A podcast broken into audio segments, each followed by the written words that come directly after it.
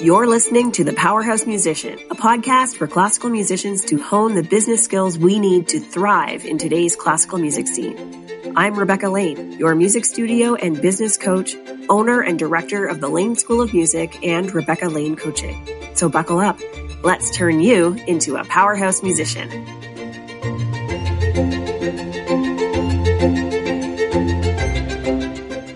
Happy Monday, everyone. I am coming at you here today with some Monday motivation. And I know a lot of us are thinking, I want to make some big changes. I want to move boldly. I want to make some big plans and I want to be strategic about it. So I want to say first off the top that I'm proud of you. I'm glad that you're making some big changes and that you're taking that courageous leap and that I want to support you in that. So today we're talking about making your next big move and planning for it and if building your music studio is one of those things, I can definitely help you with that.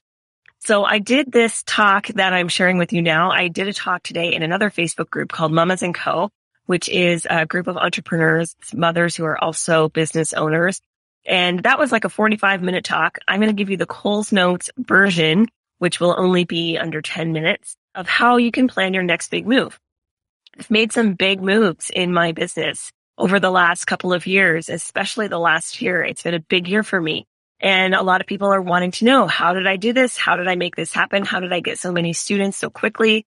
How did I welcome them all in relatively seamlessly? I mean, there were some bumps from the inside. Those of you who work at the Lane School of Music know that it wasn't seamless, but we did welcome in many, many new students. Over 60% of our population we increased by. So we started at 400 and now we're at 650. So how did we do that so quickly? And how did we make those changes so quickly? It didn't actually happen quickly. I've been planning for this for a long time and I'm going to tell you how I did that. So the first thing that you must do if you're going to make big moves in your life, in your career, in your music studio, at anything is that you need to know what you want. And I've talked about this a million times. You need to know what you want out of life in order for you to get it. Life isn't like Amazon well, actually, it sort of is. I mean, Amazon packages do not show up on your porch unless you've ordered them. And the life that you're looking for, the career that you're looking for, the music studio, the students that you're looking for will not appear in your home, in your studio, unless you say that you want them, unless you go ahead and make moves to get them. And so saying first that you want even this to happen is the very first step. Claim what you want. Say that you desire it. Write it down. Start telling people decide what it is you want that is your next big goal. And sometimes even just the act of writing it down can be so powerful because until that moment, sometimes we are able to like condense what we want into a few words and being able to do that is so helpful so that you can continue to like replicate it. You can write it down many times. You can tell people easily. It's almost like the elevator pitch of your desires. It's just knowing what you want it means that you know where you're going you have to know what you want in order to make a big move.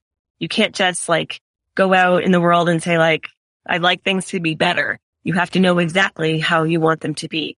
And this applies not only to musicians, this applies to everyone. This applies to your personal life. This applies to anything. If you don't know what you want, you will not get it. So know what you want and make it clear to those around you. Okay. Do what you need to do in terms of journaling, making a vision board, Pinterest boards are really helpful for this kind of thing. Know what you want and do not be shy about saying that you want it. Number two is to normalize your new reality by just visualizing them. So I like to do this. I mean, in the music school, we use spreadsheets a lot. I have a lot of spreadsheets and I usually will track out what I want our goal to be. So if I want, you know, a certain number of students, I look at where they're coming from what teachers they're going to be with, what days they're going to be on, what instruments, where we need to hire. I look at now which location they're going to be in. I look at those details and I write them out like they're actually already happening so that I can see them. Sometimes it's like a schedule kind of chart and I block out certain bits of time for certain things or positions that we're hiring for.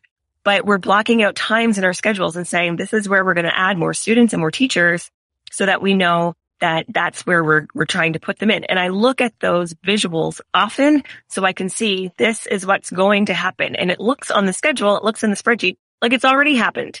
And then we start filling it in as we go along.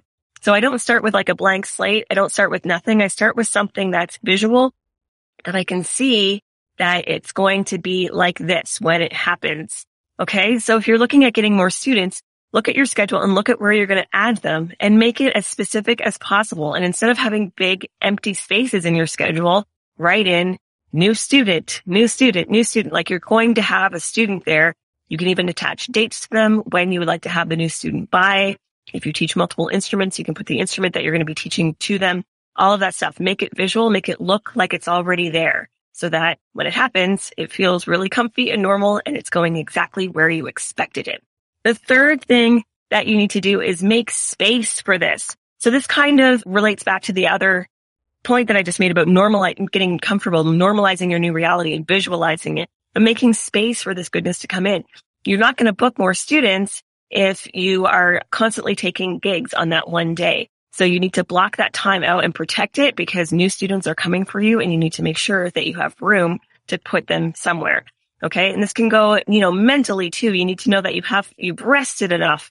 You've done all of your practicing by a certain time in that day so that that time can be used for teaching if you want more students. If you're constantly filling in that space in your schedule, then new students aren't going to magically appear because maybe they're going to have to start two months away from now when your schedule is finally clear on that day. So you need to block out the space and make space for them.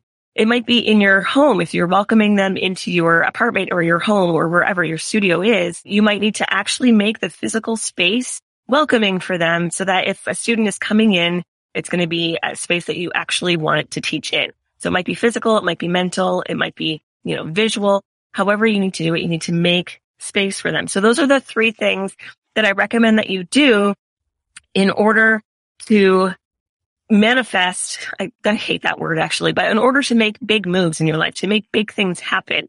So you need to know what you want. You need to visualize and normalize your new reality and then make space for the goodness to come in. Those are three major things. Have a wonderful week, everyone, and we'll see you soon.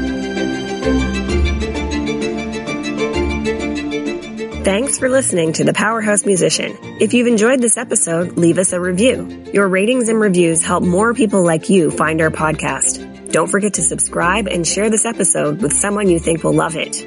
To meet more powerhouse musicians like yourself, join my free Facebook group, The Powerhouse Musicians. Until next time, I'm Rebecca Lane, and you are a powerhouse musician.